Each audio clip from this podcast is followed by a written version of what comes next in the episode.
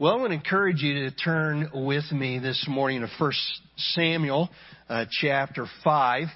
Uh, we have been going through this summer this book in, of 1 Samuel, and we're, we're going to actually cover two chapters this morning, believe it or not, but uh, we're only going to read one. Uh, I don't think we can read two chapters this morning. It might take up all the time. But we're going to read chapter 5. We're actually going to be looking at chapter 5 and 6 this morning. But after you found 1 Samuel 5, stand with me. Let's read it together. Beginning there in verse 1. Now the Philistines took the ark of God and brought it from Ebenezer to Ashdod.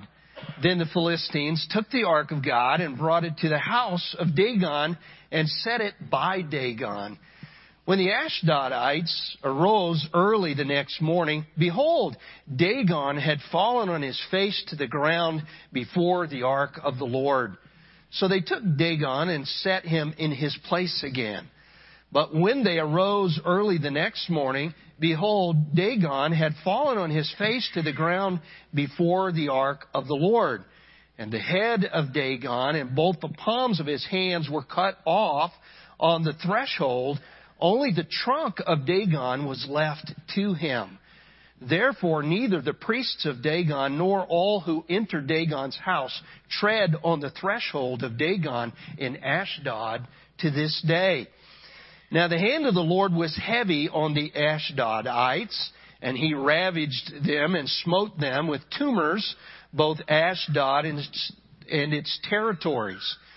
When the men of Ashdod saw that it was so, they said, The ark of the God of Israel must not remain with us, for his hand is severe on us and on Dagon, our God. So they sent and gathered all the lords of the Philistines to them and said, What shall we do with the ark of the God of Israel? And they said, Let the ark of the God of Israel be brought around to Gath. And they brought the ark of the God of Israel around. After they had brought it around, the hand of the Lord was against the city with very great confusion, and he smote the men of the city, both young and old, so that tumors broke out on them. So they sent the ark of God to Ekron, and as the ark of God came to Ekron, the Ekronites cried out, saying, They have brought the ark of the God of Israel around to us to kill us and our people. They sent therefore and gathered all the lords of the Philistines and said, Send away the ark of the God of Israel and let it return to its own place so that it will not kill us and our people. For there was a deadly confusion throughout the city. The hand of God was very heavy there. And the men who did not die were smitten with tumors, and the cry of the city went up to heaven. Let's pray together. Father, we thank you again for an opportunity to gather in your name. We thank you that we are free to worship you, that we can uh, just come and exalt your name and uh, sing our praises to you because you are more than worthy. And Lord, we again today acknowledge that uh, you are Lord of all, that you are sovereign ruler of all things. And uh, Lord, we see that in uh, your word.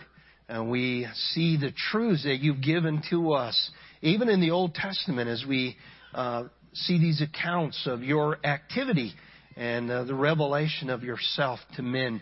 So, Lord, we pray once again this morning that we would uh, not only learn truths that you have for us, but that we would be ready and open and receptive and uh, ready to obey and ready to line up with what you have for us. So, Lord, once again, uh, we thank you, we praise you, and we thank you for the salvation we have in Christ, and we thank you for uh, the church and, and for this opportunity once again to worship and to grow in you. So, Lord, bless this time once again in Jesus' name. Amen. Well, I don't do this very often, but I just have to borrow my title this morning, Archaeological Discoveries with a K, A-R-K-E-O-L-O-G-I-C-A-L. I just couldn't improve on this one from Dale Ralph Davis. We have two chapters here in 1 Samuel that teach us some important things about God, and they are connected with the Ark of the Covenant. These archaeological discoveries were experienced not only by the Philistines, the enemies of God's people, but also by the Israelites themselves. We're going to discover three primary things about God the humor of God, the heavy hand of God, and the holiness of God. Now that's our outline, and we begin with the humor of God. Now some might be surprised by this, but chapter 5, verses 1 through 5, is really a very humorous account. And although some may think it is irreverent to say that God has a sense of humor, I think it comes out in certain biblical passage, passages, and this is one of those. The scene is set in a place called Ashdod, which was one of the five major cities of the Philistines. It was located about 35 miles west of Jerusalem and was the northernmost of the three Philistine coastal cities. In fact, it was probably what we would call the capital of the Philistines, located, located about three miles from the Mediterranean coast. This is the scene of the first archaeological discovery. And as I'm sure you know, the Philistines had captured the Ark of the Covenant and had taken it to Ashdod and placed it before the image of Dagon, their god, in his shrine. Dagon was the god of vegetation or grain and was worshipped throughout Mesopotamia. He was the most prominent of the Philistine gods. And of course, it doesn't take a rocket scientist to figure out why they did this. Davis writes, one needn't be perceptive to get the point. Here, in the gospel according to the Philistines, was Yahweh, represented by the ark, the defeated God, brought before Dagon, the victorious God, or so they thought. But before they could even finish their frosted mini wheats the next morning, Dagon had fallen on his face to the ground before the ark of the Lord. That's chapter 5, verse 3. Oh my, that was unexpected. And then, with a master stroke in the next line, the author of this book, probably with tongue in cheek, a twinkle in his eye, and acid in his ink, wrote this. So they took Dagon and set him in his place again. What? This is your most powerful God, and you have to set him back up in his place. This is a punchline. It might not sound like a punchline, but can you imagine a God that has to be stood back up again? What kind of God is that? And think how a godly Israelite would have responded when he heard this with the only possible pious response of, uh, of, that you could have, which is laughter to the deepest degree. Oh, but things got worse than this. The next day, they go out and discover that old Dagon has fallen down again. But this time, he also has his head and his hands cut off. There's just a stump of him left. Davis says, This is a regular Humpty Dumpty situation with no Elmer's glue. No home field advantage here. Dagon is getting pulverized on his own turf. He's getting the very godness knocked out of him. It's as if the cherubim on top of the mercy seat have been turned loose on him, and now there's only a piece of him left. No mercy for Dagon. Now, I say all this in kind of a tongue in cheek sort of way, but the point here is obvious. The so called defeated God is demonstrating his superiority over the so called victorious God. In verse 7, even the Philistines will admit that the God of Israel is outgodding their God. Oh, but listen. This account is not just given to make us laugh. God wants His people to realize that unlike Dagon, He doesn't need anybody to set him back up again. In fact, He doesn't need any help from His people at all. He is more than able to fight the Philistines all by himself. He doesn't need anybody to cheer him on or to figure out a plan for the recovery of the ark. He will return the ark to Israel all by himself. Yes, we find humor here, but it is didactic humor. It is humor that teaches us something very important about God.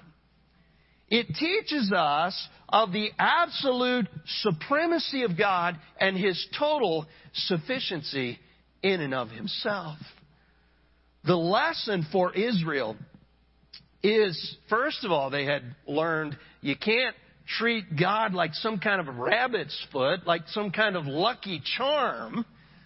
You can't manipulate the true God for your own convenience. We saw that last time but also that we should never begin to think that God needs our assistance in some way. He is the one who carries us, not the other way around. And that is exactly what it says, not only in this text, but in Isaiah 46, verses 1 through 4. It is significant to understand that in pagan idolatry, the gods are dependent on men. But this passage tells us that is not the case with the true and living God. Those false gods are dependent upon men because they're nothing, just wood and stone. But the God of the Bible is the sovereign Lord of the universe. He is not dependent on any man. so not only does this episode in Ashdod teach the Philistines an important lesson, it also teaches us, his people, that he is absolutely supreme and that he is utterly independent of his people. Another way to say this is to say that Yahweh is unlike Dagon or any other false god in that he does not need to be protected and sustained by his people. He's not going to fall down to begin with, but he certainly does not need anyone to set him back up again. Oh, but there's a danger here for the church. We think we're beyond this kind of thinking. We think we're not as dim witted as they were, so we would never fall into this way of thinking. Really? then why do we sing songs that say things like, He has no hands but our hands and no feet but our feet? Why do we sing songs that imply that we have to rise up as men of God and bring in the day of brotherhood? Why are we the ones who are going to end the night of wrong? Now I understand the, the way those songs are used. But sometimes we begin to even buy into the idea that God's dependent on us in some way. He's not. He's not. Don't get me wrong. I'm not saying that we should cease serving God with all our heart and with all our strength. But what I'm saying is that God does not really need us to accomplish His purposes. He chooses to use us, but He does not really need us. And again, that does not mean He doesn't want us. Of course He does, as the Word of God declares. But our God is absolutely omnipotent and He needs no man. We should always be careful that we are not putting the true and living God on the same plane as Dagon. But there's a second main section here where we find the second archaeological discovery, and that is the heavy hand of God. As is reflected in the lion character in the Chronicles of Narnia. There, this is no tame God that the Philistines have supposedly conquered. The ark had fallen into their hands, but now they would fall into God's hands. Look with me at chapter 5, verse 6. Now the hand of the Lord was heavy on the Ashdodites and he ravaged them and smote them with tumors, both Ashdod and its territories. The word for ravaged there can be translated destroyed, devastated, terrorized, or brought desolation. And note, I put the word heavy in front of the word hand in my outline because it's used that way in this verse. Interestingly, the same root word for the word glory here is the word that he uses, and it means weighty. You know, I can remember as I was growing up back in the 60s and 70s that people used to say, That's heavy, man. Remember that saying? That was a, a code phrase for something that had a lot of significance. But that's what we see here. God plagued them with tumors of some kind. And scholars have debated exactly what this consisted of and have generally taken this as either hemorrhoids or something akin to the bubonic plague. And the mention of rats or mice in chapter 6 verse 5 has led many to conclude that this was something caused by rodents. And since rats were uh, carriers of the bubonic plague, some have reached the conclusion that this is what is being described here. Well, whatever this was, it was bad. And look at what the Philistines said in chapter 5, verse 7. When the men of Ashdod saw that it was so, they said, The ark of the God of Israel must not remain with us, for his hand is severe on us and on Dagon, our God. Now, Dagon had already been devastated by Yahweh, and now the Philistines were as well. what was their conclusion? We've got to get rid of this thing. So, what did they do? Well, they sent it over to Gath, another Philistine city, and guess what? The plague and the panic went with it. Notice the question the lords of the Philistines were wrestling with in verse 8. What shall we do with the ark of the God of Israel? This thing became like a hot potato. Verse 10 tells us they decided to send it on to Ekron, but the Ekron city council met them at the city limits and said, No way, we won't take it. By this point, it had become clear to the Philistines that it wasn't because the people of Ashdod were greater sinners than those in the other Philistine cities. That was not why their funeral directors had been so busy. It was because of the God of Israel. The presence of the ark of God had brought disease and death in Ashdod, and Gath. And so the people of Ekron said, We want no part in that.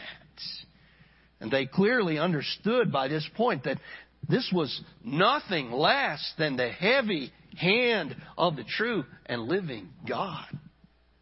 Verse 10 says, And it happened as the ark of God came to Ekron that the Ekronites cried out, saying, They have brought the ark of the God of Israel around to us to kill us and our people. This is serious business.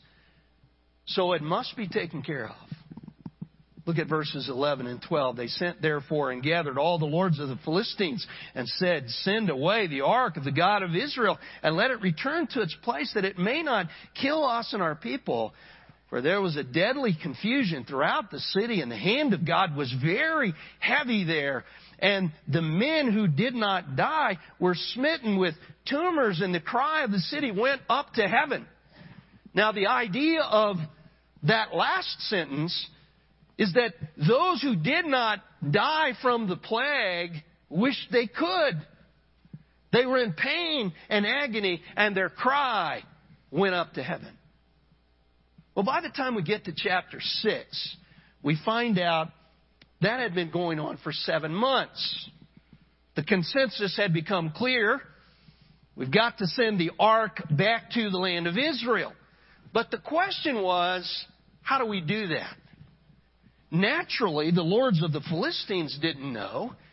So they called for the priests and the diviners, saying, What shall we do with the ark of the Lord? Tell us how we shall send it to its place. In other words, they called on the clergy for the answer here. Now, were these priests and diviners Philistines or Jews? This is something scholars debate. It's somewhat unclear from the text. Verses 4 and 5 seem to indicate that they were not Philistines with the use of the pronoun you, but verse 9 seems to indicate they were Philistines by the use of the pronoun us. Interestingly, the word for diviners in chapter 6 verse 2 is used all throughout scripture to refer to idolatrous or superstitious divining. And although there are examples of divining even in Israel, this may point to the fact that these were Philistine diviners. Either way, they know enough to instruct the lords of the Philistines in what to do. They tell them that it is imperative to include a guilt offering as they send the ark back. And we have the priests complete instructions in verses 4 through 9. Since there are five lords of the Philistines, they must send five gold tumors and five gold rats. And they're to put them in a box next to the ark on a brand new cart pulled by two cows that have never pulled a cart. And the nursing calves of these cows are to be taken away from them and locked up at home. Verse 9 tells us how they will know what all this means. It says, And watch if it, the ark, goes up by the way of its own territory to Beth Shemesh, then he, Yahweh, has done this great evil. But if not, then we shall know that it was not his hand that struck us, it happened to us by chance. Beth Shemesh was the first Israelite town that they would come to because it was just across the border into Judah. In other words, the ark would now be going back into Jewish territory. In the minds of the Philistines, they were giving every opportunity for Yahweh to write His signature across these circumstances, but they made it as difficult as they possibly could. This is much like the God contest on Mount Carmel between Elijah and the prophets of Baal. Elijah made it as clear as possible that Yahweh was the one true God as he had them pour buckets of water on the altar before the fire fell. He wanted it to be as clear as it could possibly be that this was the only true God. And the greater the odds of something, something happening, the clearer it was that God was at work. And so it is here as well because even city boys and girls know that nursing cows would naturally go to where their calves are. They would not go in the opposite direction. And for them to go down the road to Beth Shemesh would mean that they were being guided by an invisible hand, the hand of Yahweh. And this would be contrary to nature. If they did this, the Philistines would know without doubt that Yahweh was the one behind this great calamity. Well, what happened? Drop down to verse 12 of chapter 6. And the cows took the straight way in the direction of Beth Shemesh. They went along the highway, lowing as they went, and did not turn aside to the right or to the left the cows did exactly the opposite of what you would expect. And this is highlighted by the fact that they were lowing as they went. Their lowing was a clear sign that they were thinking about their calves as they went the opposite direction from where they were. And of course, the Philistines were watching all this. God was speaking to them through cows instead of prophets. They did not have the entire law of God, but they did have some revelation of His nature and supremacy.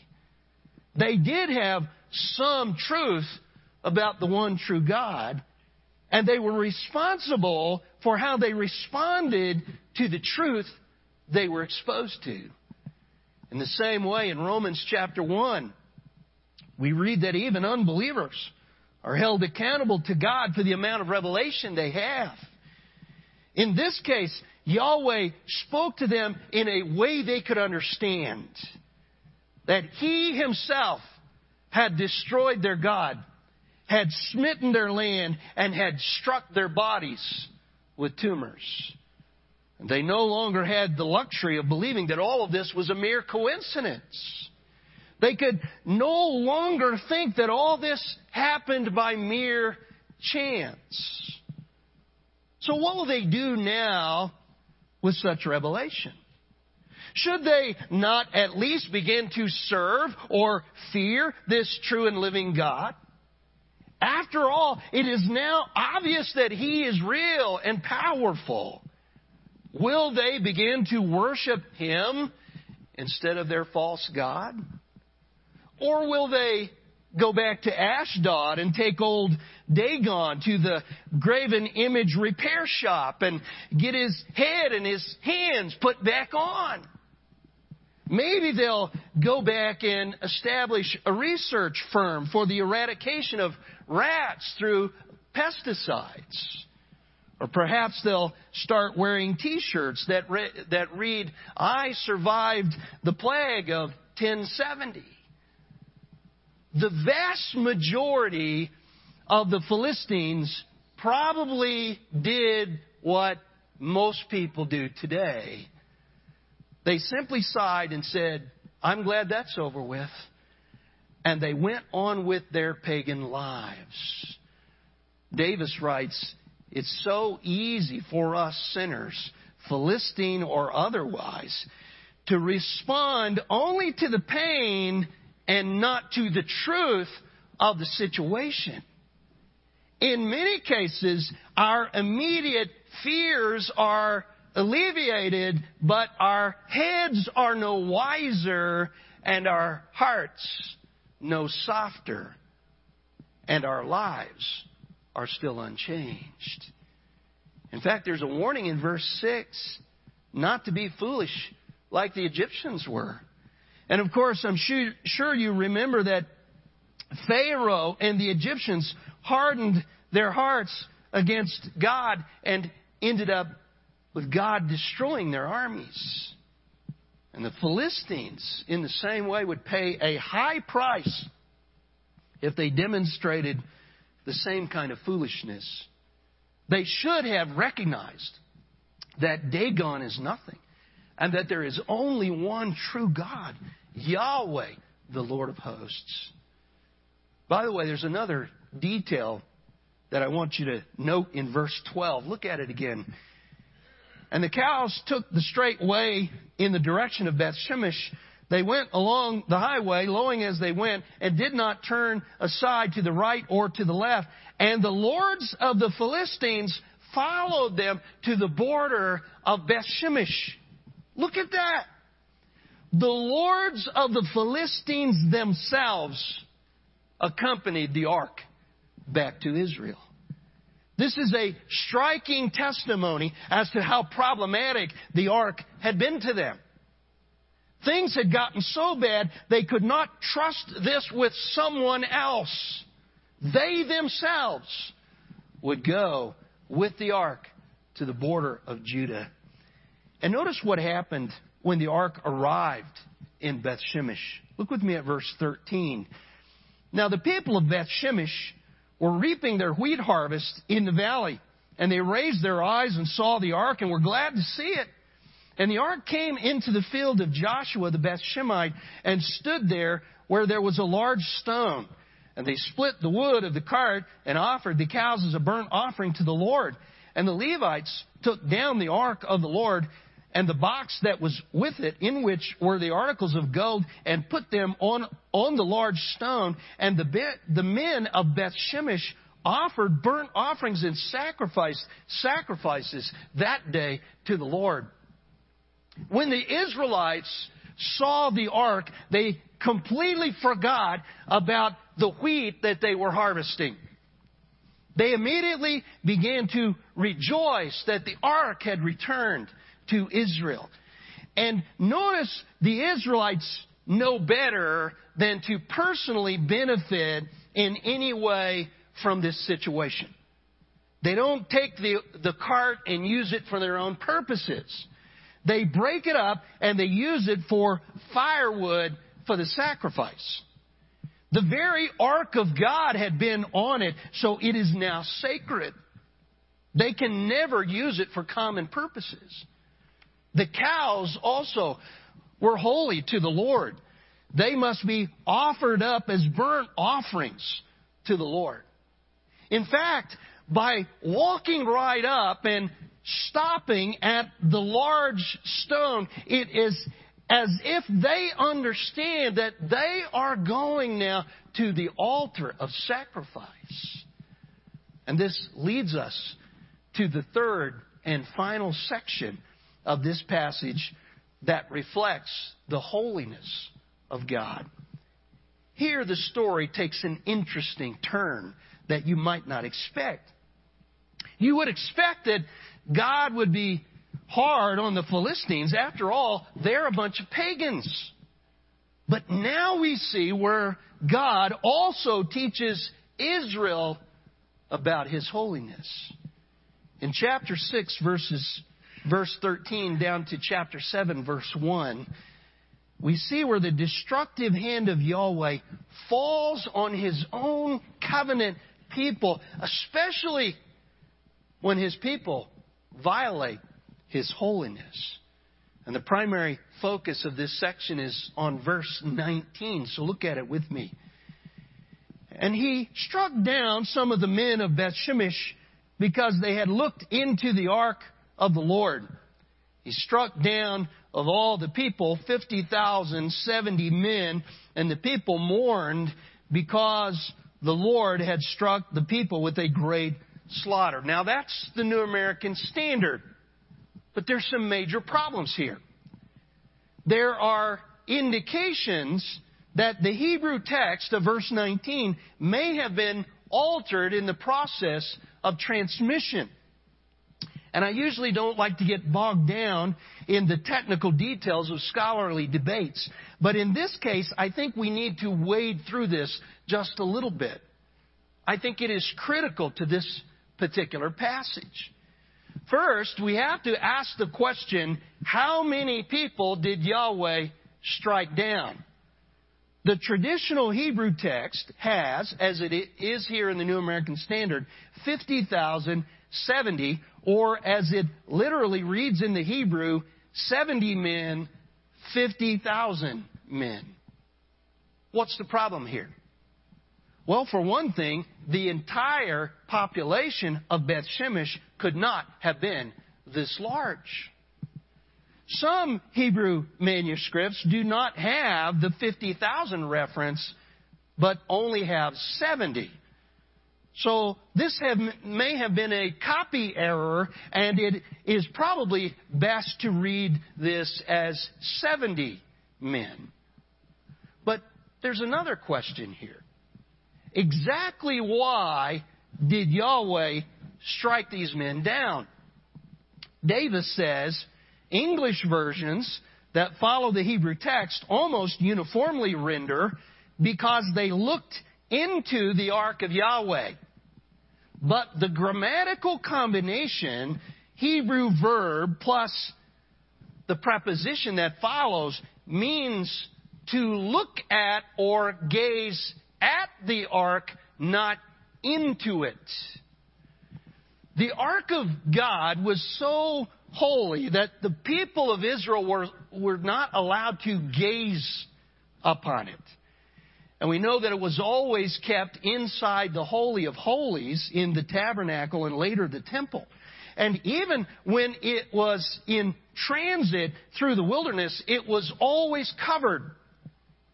So the people could not stand and gaze at it. Even the priests could not go in and look at it. In fact, even the high priest could not do so. And although he would go into the Holy of Holies once each year to sprinkle the blood of atonement over the mercy seat, he was not allowed to stay very long in its presence. He had to hurry and sprinkle the blood and then exit. So, getting back to the men of Beth Shemesh, their offense was not likely that of opening up the ark and looking to see what was inside. In other words, this was not a scene out of the Raiders of the Lost Ark. No, the offense was they stood and gazed at it. Either way, they were violating the holiness of God. And it was apparently not covered properly. And this gazing at the ark flew in the face of the regulations that God had given for it. And we might not, uh, we might think this is a too severe punishment for some who are just innocent victims here. But the point is that God is absolutely holy and He will not allow His holiness to be violated. Oh, but there's a third question we need to ask. What if the men of Beth Shemesh were not struck down for gazing at the ark, but for another reason. The Septuagint reads entirely different from the Hebrew text. It says, And the sons of Jeconiah did not rejoice with the men of Beth Shemesh because, or possibly when, they saw the ark of the Lord. Interesting. Who are the sons of Jeconiah? It seems they are mentioned here in the Septuagint text out of the blue. What happened here? Had the translator of this text been working way too late into the night, or did he have a better manuscript? Davis writes, There's something to be said for following the Septuagint at this point. First, the sons of Jeconiah did not rejoice carries a tone of originality about it. It is not the sort of detail invented out of whole cloth. Second, the passage had regularly introduced new subjects into the account, and the Septuagint's sons of Jeconiah would fit this pattern. Third, the non rejoicing sons of Jeconiah would form a useful contrast to the rejoicing harvesters in verse 13. In other words, when the ark arrived in Beth Shemesh, there was a double response. Some rejoiced, but others did not. Those who did not rejoice were the ones that were struck down by God. In other words, the ones who were struck down were the ones who said in their hearts, Who cares about the ark of God? Now, in many ways, this makes much more sense. And the overall point is that God's holiness is being violated. And if this is the way the text should read, the way God's holiness is being violated is by indifference and apathy. And by the way, we can be guilty of the very same thing anytime we demonstrate that same kind of indifference to the things of God. Now, I'm not going to be dogmatic here about this because it's not clear enough, but either way, the judgment of God had to do with the fact that His holiness was violated. And if you follow the traditional Hebrew text in verse 19, you would say that the men of Beth Shemesh were struck down for an act of sacrilege. They were treating the ark of God in disrespect in some way. Now, of course, the Philistines, they don't know how to handle the ark of God, and they can't be responsible for that because they're pagans. They're not, uh, they were not instructed on how to handle the ark of God. But the Israelites had the law, and in Numbers 4, 1 through 20, they had explicit instructions on how to treat the ark of the covenant. But going back to the text of 1 Samuel 6, notice the verbal response of those in Beth Shemesh who were not struck dead. Look at verse 20. And the men of Beth Shemesh said, Who is able to stand before the Lord this holy God? And to whom shall it go up from us? Now they asked two questions. The first one was a good question. The second one, not so much. The first question acknowledges that there is no one who can ever stand before this holy and righteous God when he brings his judgment. But the second question, I think, is caught better by the New English Bible. It says, To whom can we send it, this ark, to be rid of the Lord? In other words, they were saying, no one can stand before this holy God, so help us know how we can get him to leave us alone. That's what this is saying. And this, of course, was the same thing that was asked by the Gerasenes when Jesus revealed his mighty power in their midst in Mark chapter 5. It was obvious to them that Jesus was God in human flesh, so they pleaded with him to leave their region of the country. This is the same idea here at Beth Shemesh. And rather than looking at their own hearts and evaluating why God is doing this, and rather than learning from this and lining up with God and honoring Him as holy, they simply ask, How are we going to solve this problem? How are we going to get rid of this thing? How are we going to get God to leave us alone? And of course, that's the very same kind of thinking we see so often in our day and time. How many people see God as a nuisance? Someone they think that will make their life miserable. How many people today just want to forget about God and remove Him from their life. Of course, we would not expect today to look up and see the Ark of the Covenant coming down the road in our direction. But how often do we fail to treat the God of the Bible with the honor that is due to Him? How often do we fail to treat Him as absolutely holy. I mean, think about it. People today talk about God as the man upstairs. You know, people put uh, God is my co pilot bumper stickers on their cars.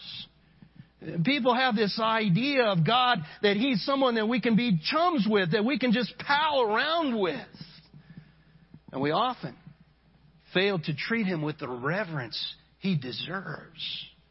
We do, in fact, need to have the attitude reflected in the first question of the people of Beth Shemesh. We need to ask, who is able to stand before the Lord, this holy God? And what's the answer to that question? No one.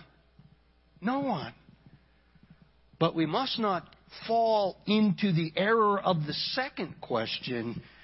We must not have a heart that desires for Him to be removed from us. Rather, we must have a heart that sees Him as our greatest joy and source of delight.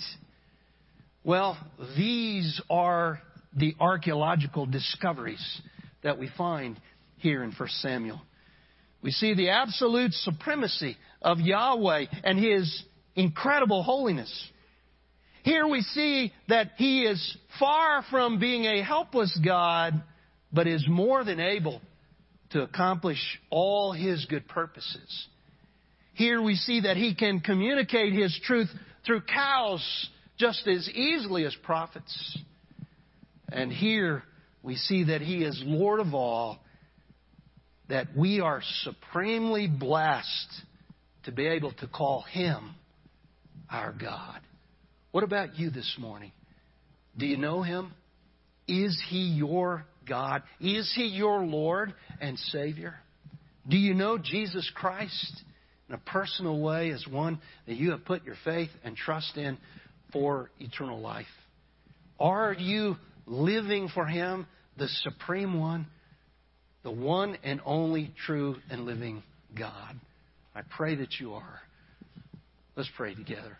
Father, we pray this morning that you would help us just to see the immense impact of this passage of Scripture, this account that took place in history, and yet this account that is intended to reveal to us who you are.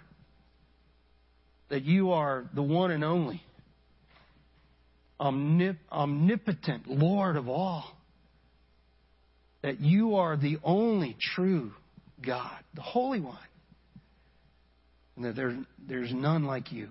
So, Lord, we pray this morning that you would help us to just grasp the significance of this, and Lord, that we might respond uh, with saving faith, those that have not trusted in Christ for salvation, and that we as your people, that we might understand and just fully embrace the fact that uh, uh, there is absolutely none like you, and that uh, you are the great God that we serve. So there's never a reason for us to ever be ashamed and to ever pull back from serving you with our whole hearts. So, Lord, help us to do that. Lord, we pray all these things in Christ's name. Amen.